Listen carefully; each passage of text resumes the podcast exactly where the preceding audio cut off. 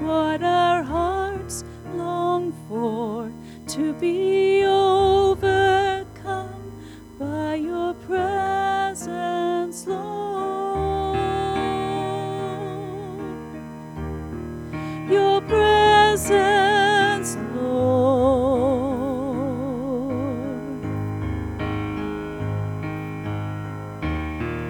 There's nothing worth more that will ever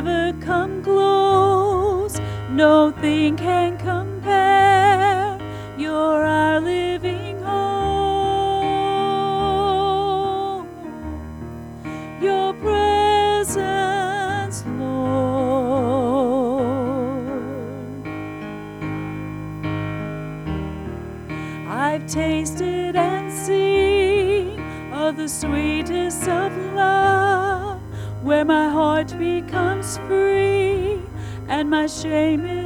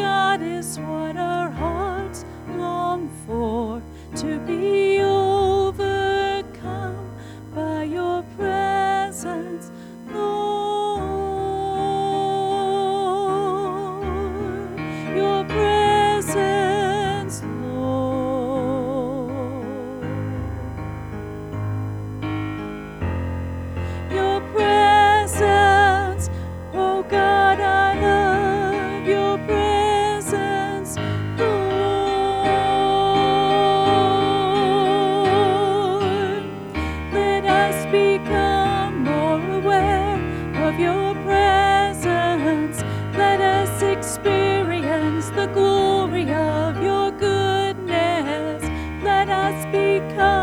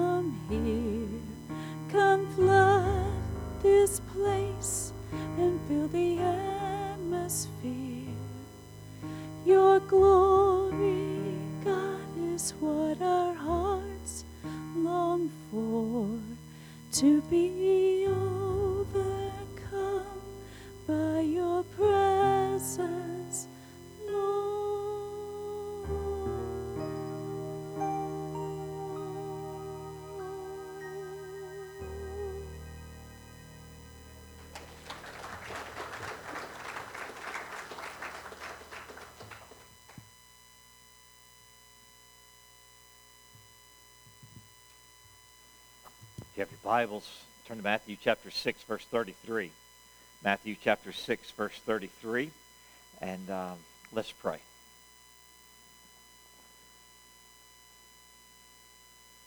Father, I pray this morning, as Lisa just sang, that we would be overwhelmed with your presence. That, Father, we would want you more than your gifts and more than your blessings. That we would experience the Holy Spirit as we worship here today. In Jesus' name, amen. Amen. Matthew 6.33, we've been talking about pre-decide on Sunday mornings. And uh, we've talked about a couple of things so far. We've talked about, first of all, we want to pre-decide to be ready. Everybody say, I am ready. Yeah, ready about temptation. We're going to be ready when temptation comes. Satan's coming after you every day, but uh, Jesus is stronger than Satan is. Greater is he that is in you, he that's in the world. And so we move the line. Here's sin right here. We're going to move that line that we're going to cross way back over here. Then last week we talked about I am going to be consistent. Everybody say I'm consistent. Yeah, consistent in the things that get me closer to God. We tend to overestimate what we can do in a day, but underestimate what we can do in a year. So it's consistency. You can't just do massive growth in a single day, but you can grow consistently uh, through the year closer to Christ. So today, look at Matthew 6.33 as we continue our series on pre-deciding. The idea behind pre-deciding is you, you make thousands of decisions every day, and your decision-making muscle gets tired. And the more you can pre decide and take off your plate, I'm going to decide now what I'm going to do then. The more you can pre decide, the better decisions you can make. So look at what Jesus told his followers when they were worried about uh, clothes, what they're going to eat, how they're going to get their kids to soccer practice. Well, maybe not that, but you understand what I'm saying. They had all these things to worry about, think about. This is what Jesus told them. He said, uh, Seek first the kingdom of God and his righteousness, and all these things, all the things that you need, all the things that will fulfill your life, they're going to be added to you. You seek first, and I'll add these things to you. One of the things that we've been doing each year for several years is encouraging people to choose one word. Ask God for a word to help you through the year. And uh, someone told me this week that they have a one word that goes really, really well with my message this morning. So if you'll just come on up and share your one word. Was it it was me. I forgot. it was me. I forgot about. I forgot who it was. Yeah, it was me. And so uh, my one word this year is the word story.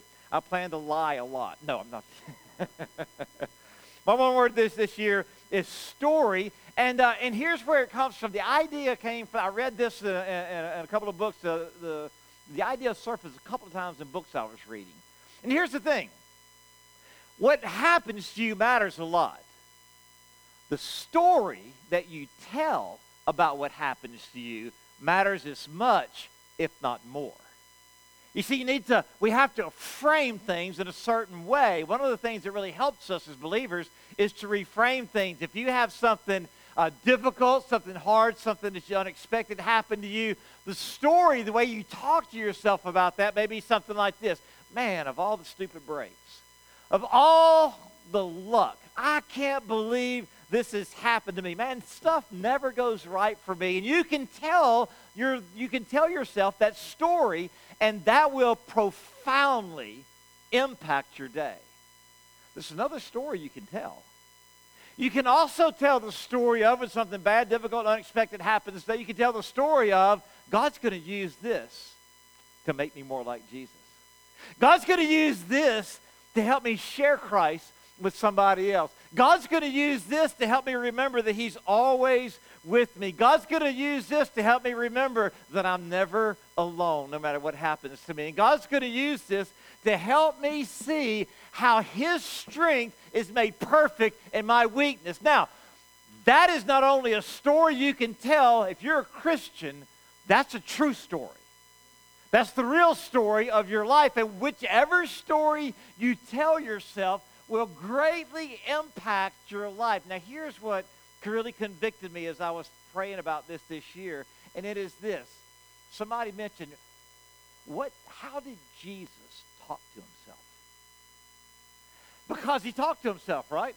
He's a human being. So Jesus told himself stories about what happened in his life. He had things that he said to himself as life unfolded before him. And so I began to think about what story does Jesus tell himself? And that's why I chose the one word story. I'm trying to think how would Jesus talk to himself about what happened? And he gives us some ideas, the verses that God really used to help me here. One is John 8 29. In John 8 29, the Bible says, these are Jesus' words, the one who sent me is with me. Now, there's a story to tell, right? The one who sent me is with me. So no matter what happens, I can tell that story in John 8 29. I can also say, He has not left me alone, for I always, everybody say always. I always do what pleases Him.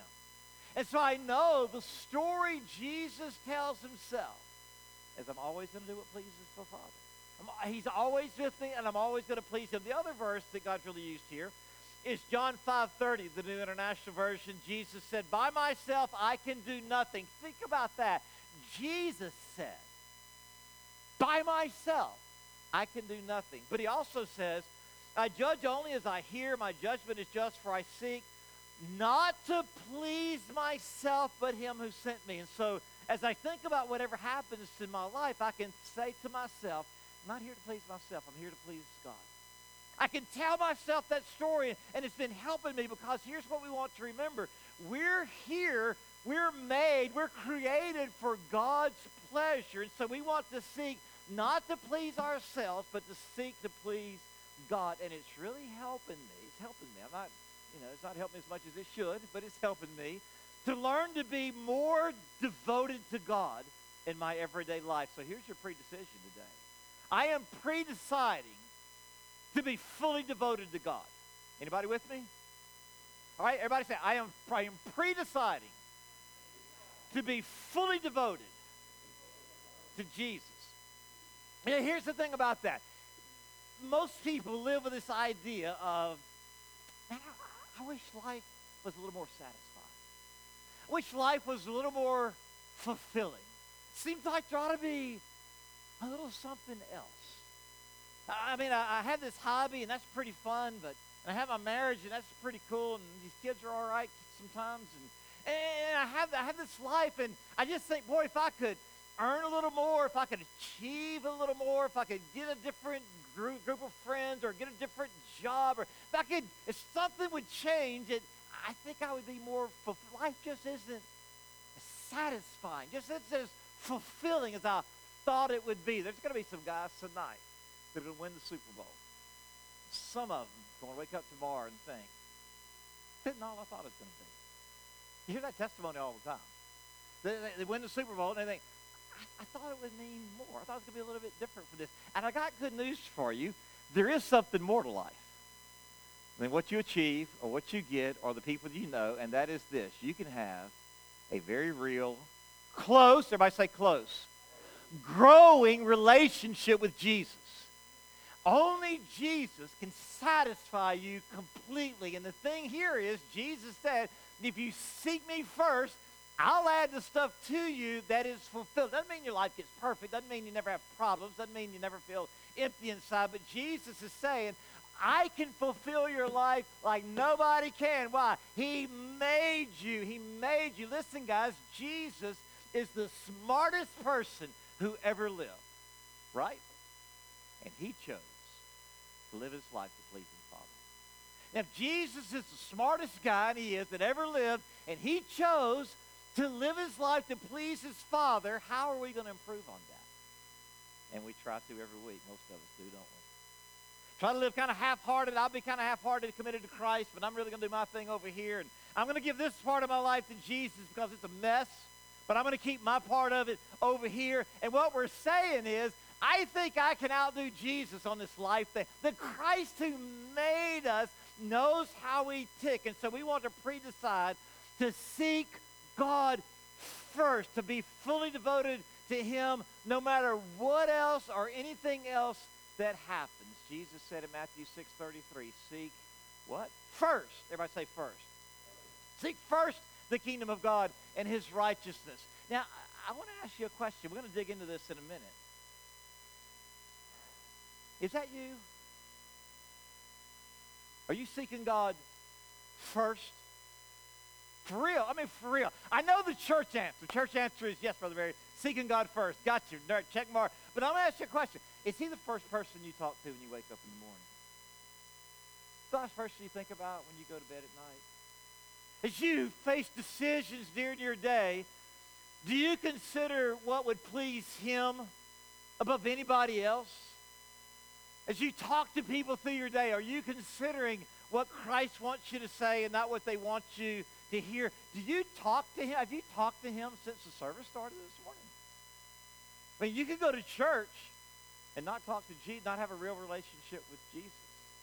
It's, what, it's what's most important to you knowing Jesus. We sang that this morning, knowing you, Jesus. Is that really it? Is it to love Jesus the most important thing to you for real? Is to please Jesus, to honor Jesus? Is that really the most important thing in your life? And so here's the thing I will seek the one. Listen, I'm going to seek first the one who matters most. That's a good word, isn't it? Craig Groeschel wrote that, by the way. I didn't. I will seek first the one who matters most. If we could all, excuse me, I'm going to sneeze. if we could all get that anchored down in our heart, I'm going to seek first, every day, every moment, as much as I can, the one who matters most. Who could matter more than God? So I'm going to talk about just simply two things this morning. Excuse me. I don't remember the last time I sneezed during a sermon. I really don't. So um, we're going to talk about two things this morning, all right? First of all, an honest inspection. An honest inspection. What I mean by that, I want us to take for real, be for real this morning about how devoted we really are to Jesus. The word devoted means loyal. The word devoted means committed. How committed, how loyal, how much in love are we really with Jesus? And so, an honest inspection. I know the church answer, yeah, I'm, I'm fully devoted to Christ, but we don't live that way all the time. So I want to fully look at this. What does it mean to be fully devoted to Jesus? We get some hints. We get some hints from his early followers. Uh, many of them were fully devoted to Christ. They weren't perfect. They messed up a lot, but they weren't, uh, and they weren't perfect. But you can look at Acts chapter 2, verse 42. In Acts chapter 2, verse 42, you can see what these early guys were committed to. They were they're fully devoted to Christ. Here's how you tell. Here's the things that helped them become more devoted to Christ, to help them love Christ more, to help them know Christ more. Look what it says. They devoted, they committed themselves, they were loyal to what? The apostles' teaching, that's God's word. They were loyal to fellowship, to have Christian friends that helped each other be more devoted to Christ. Okay? It's not just going to church, that's good. It's not just going to church afterwards and eating cookies and Kool Aid, that's good. But he's talking about people that help each other get closer to Christ, the breaking of bread, that's eating together, and the Lord's Supper, okay, and the prayer. So that's what he's talking about. Now, watch this. What we devote ourselves to primarily is God. These things help us know God better. That's a difference, okay? There's a difference there. We can look at these things and say, man, I'm going to read my Bible, and I'm going to go to church, and I'm going to go to Sunday school, and I'm going to have some Christian friends, and man, I'm, my life's going to be more enjoyable. I'm going to enjoy myself. I'll, have, I'll be happier. I'll be more joyful. That's not the idea. The idea I do these things so that I know God better. I was listening to a podcast this week, and um, this guy had his wife on the podcast, and she um, and she said something, and it hit me as she said it. Uh, she used to be a, a, a model and then she married this guy. She stopped the modeling um, uh, profession, uh, raised her kids, raised her family. She's recently wrote a book, and uh, she was talking on the podcast. They were talking to this guy about um, um, apprehension, fear, that kind of stuff. And she was talking to this guy, and she said, You know, I used to be a model, I used to be on the runway, all that kind of stuff, and I really didn't get all that nervous, but now it makes me nervous. I'm speaking about this book and I'm speaking in front of crowds and I get, I get, I get nervous, I get upset, and I get my breathing gets too fast and all of that. And he was talking about meditation and prayer, and, and she said, You know what? That's what I've missed. That's why I'm so nervous. I've not been meditating and praying like I used to, and I need to get back to that so my nerves won't affect me so much. And I thought, You're using God as a means to an end. The reason you pray is not to settle your nerves. That's byproduct. It's not so I can do better when I speak. Byproduct.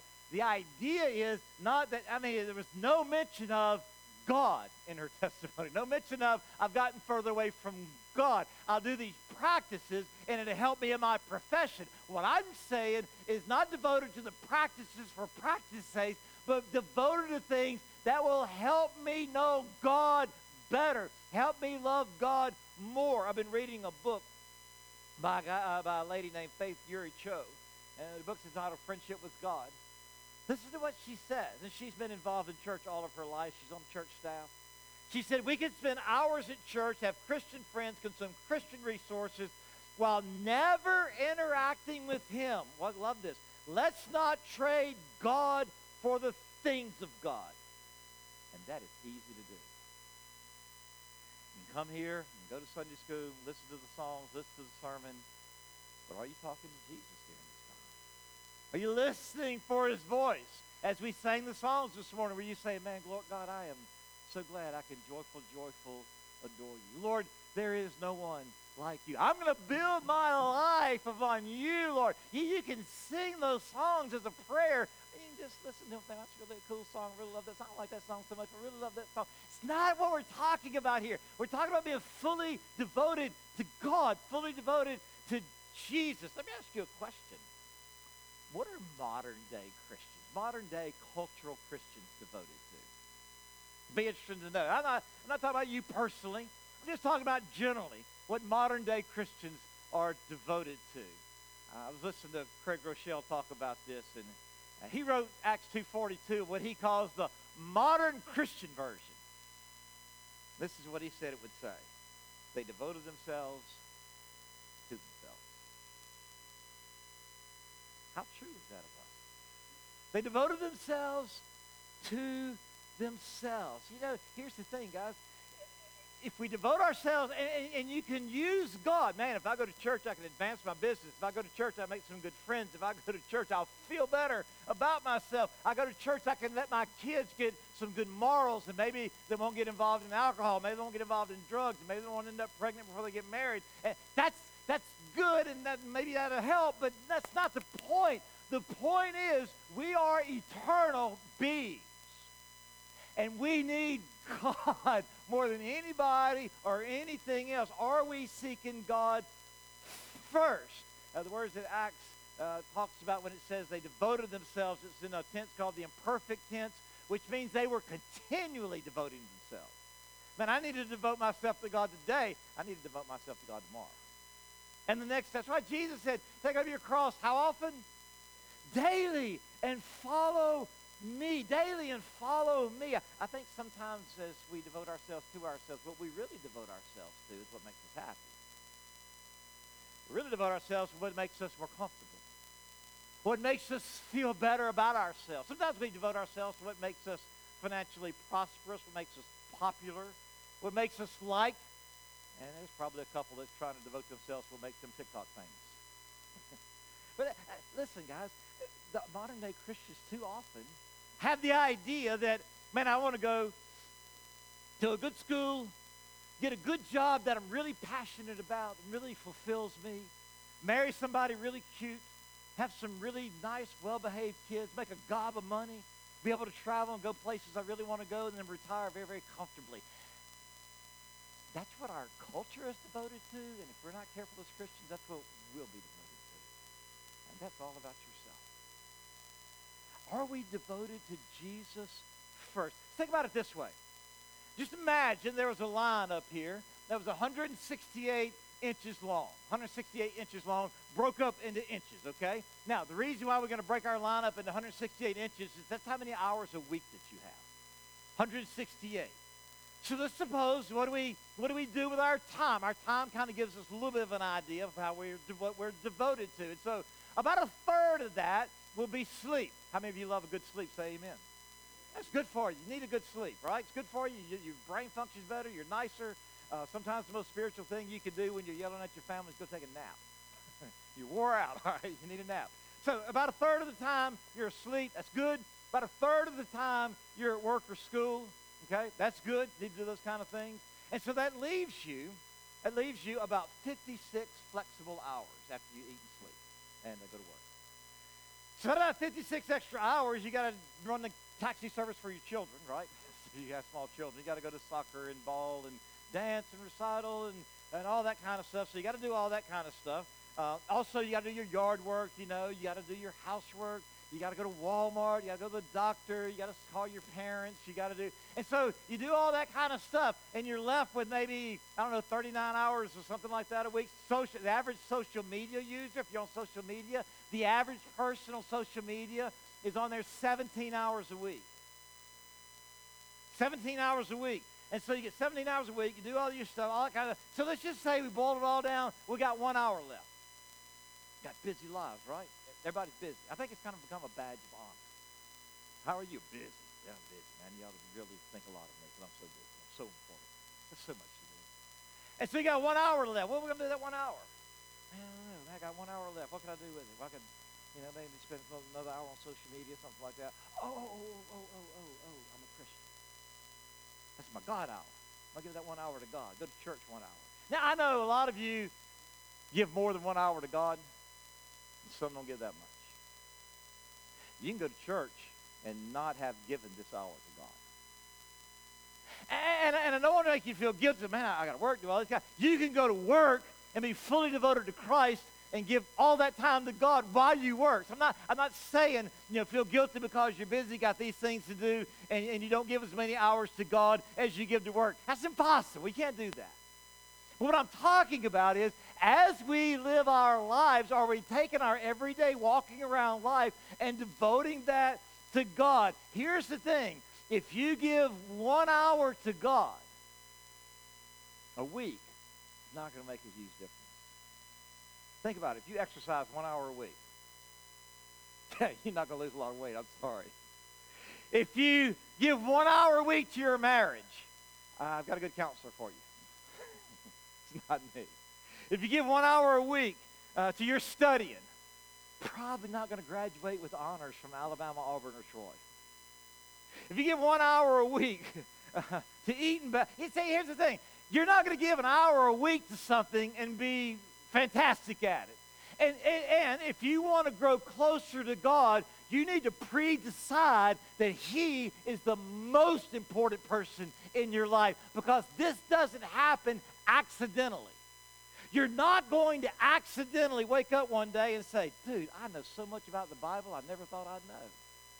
You're not going to accidentally wake up one day and say, man, I'm such a prayer warrior. I never realized how much I pray these days. You're not going to accidentally wake up one day and have great Christian, godly friends that you help and, and they help you. It's not going to happen accidentally. If that's all, if all we do is take an hour a week, to go to church, or an hour a week, do something for God, and we neglect Him the rest of the time, it's no wonder we're lukewarm.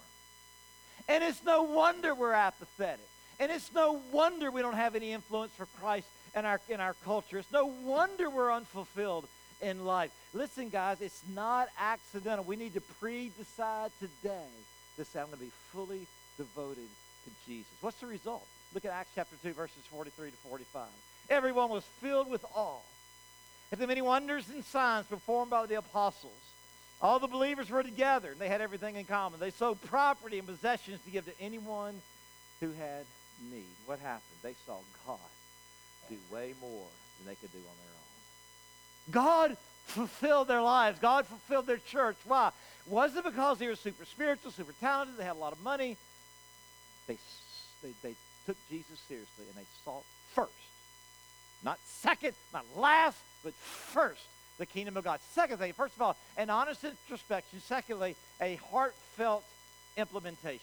In other words, we honestly inspect our heart. We ask the Holy Spirit, would you show me? Am I am I half-hearted here? Am I fully devoted to something else? Can, you can, as I said, you can be fully devoted to Christ in your marriage, at your home, in your hobbies, and all that. I'm not talking about you have to mass a bunch of hours. I'm talking about heart.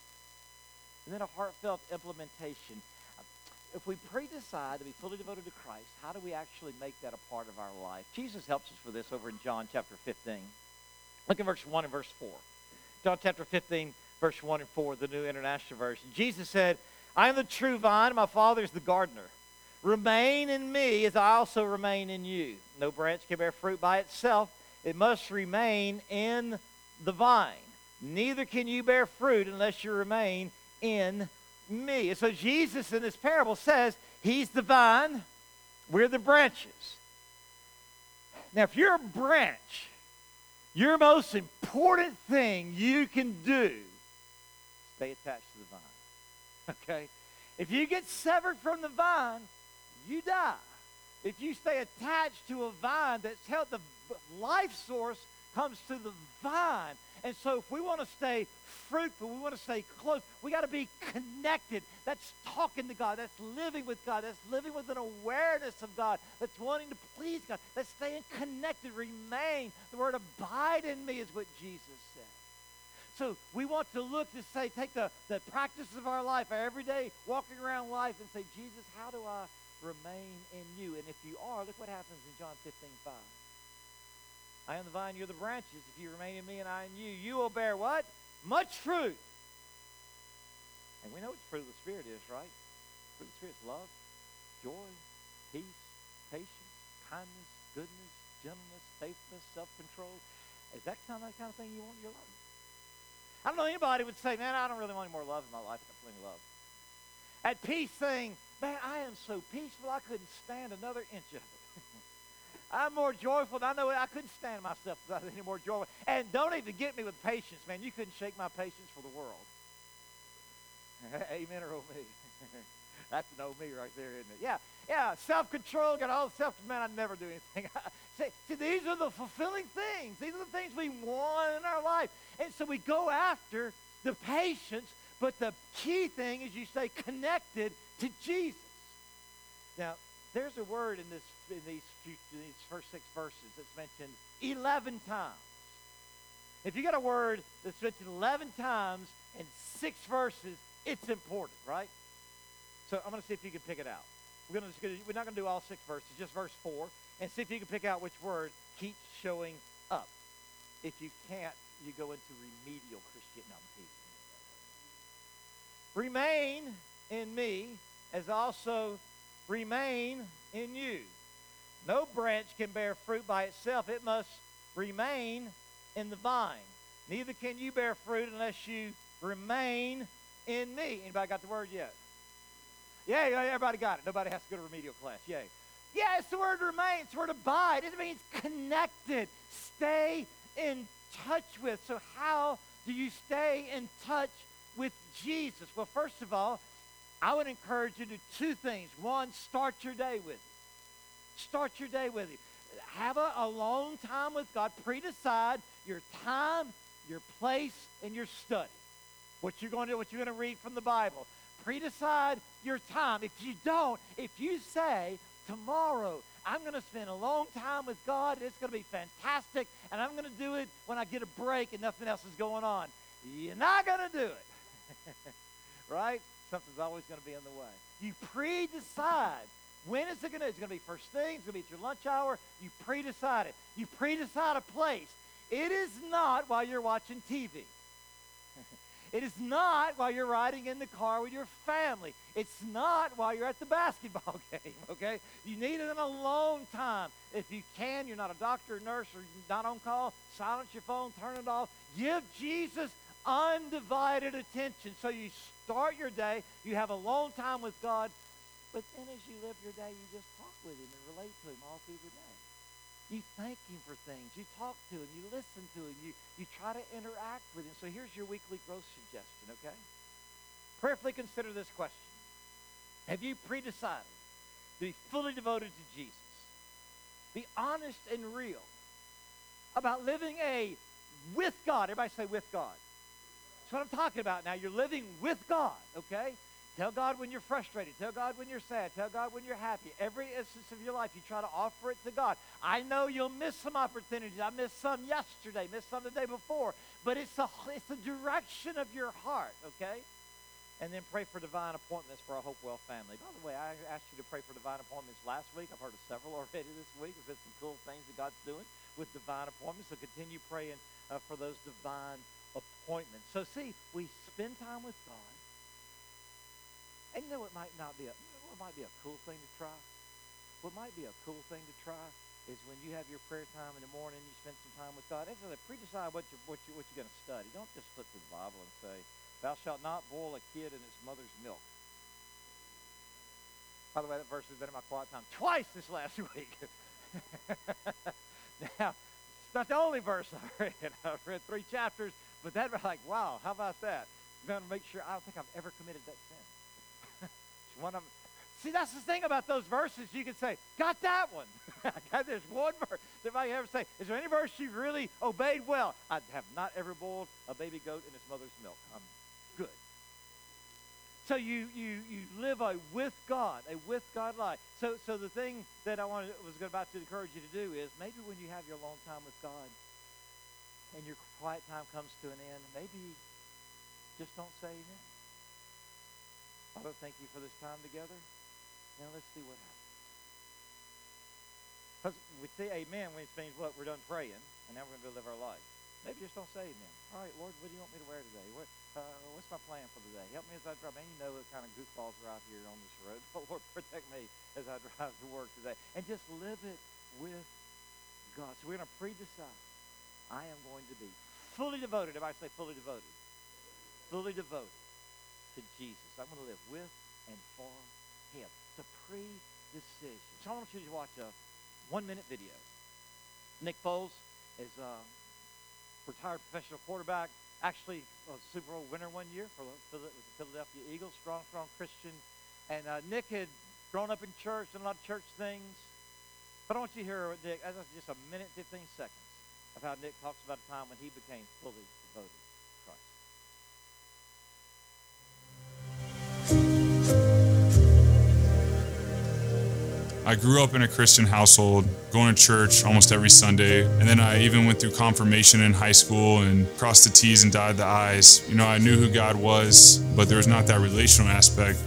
Until a day, my freshman year of college, there was a month where both my grandmothers passed away. I'm in Michigan, I'm from Texas. I had just had my right shoulder surgically repaired, was lonely, was isolated, and God brought me to my knees at a moment. I was in a parking garage, it was nighttime, and I just started crying. I was hurting so bad.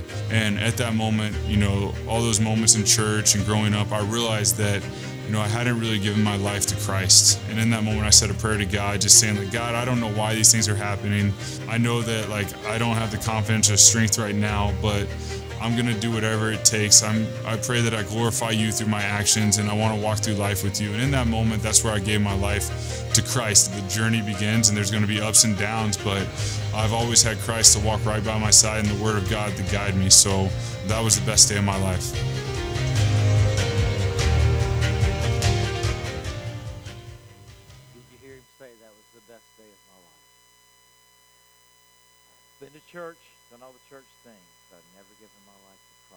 Said, I love what he said.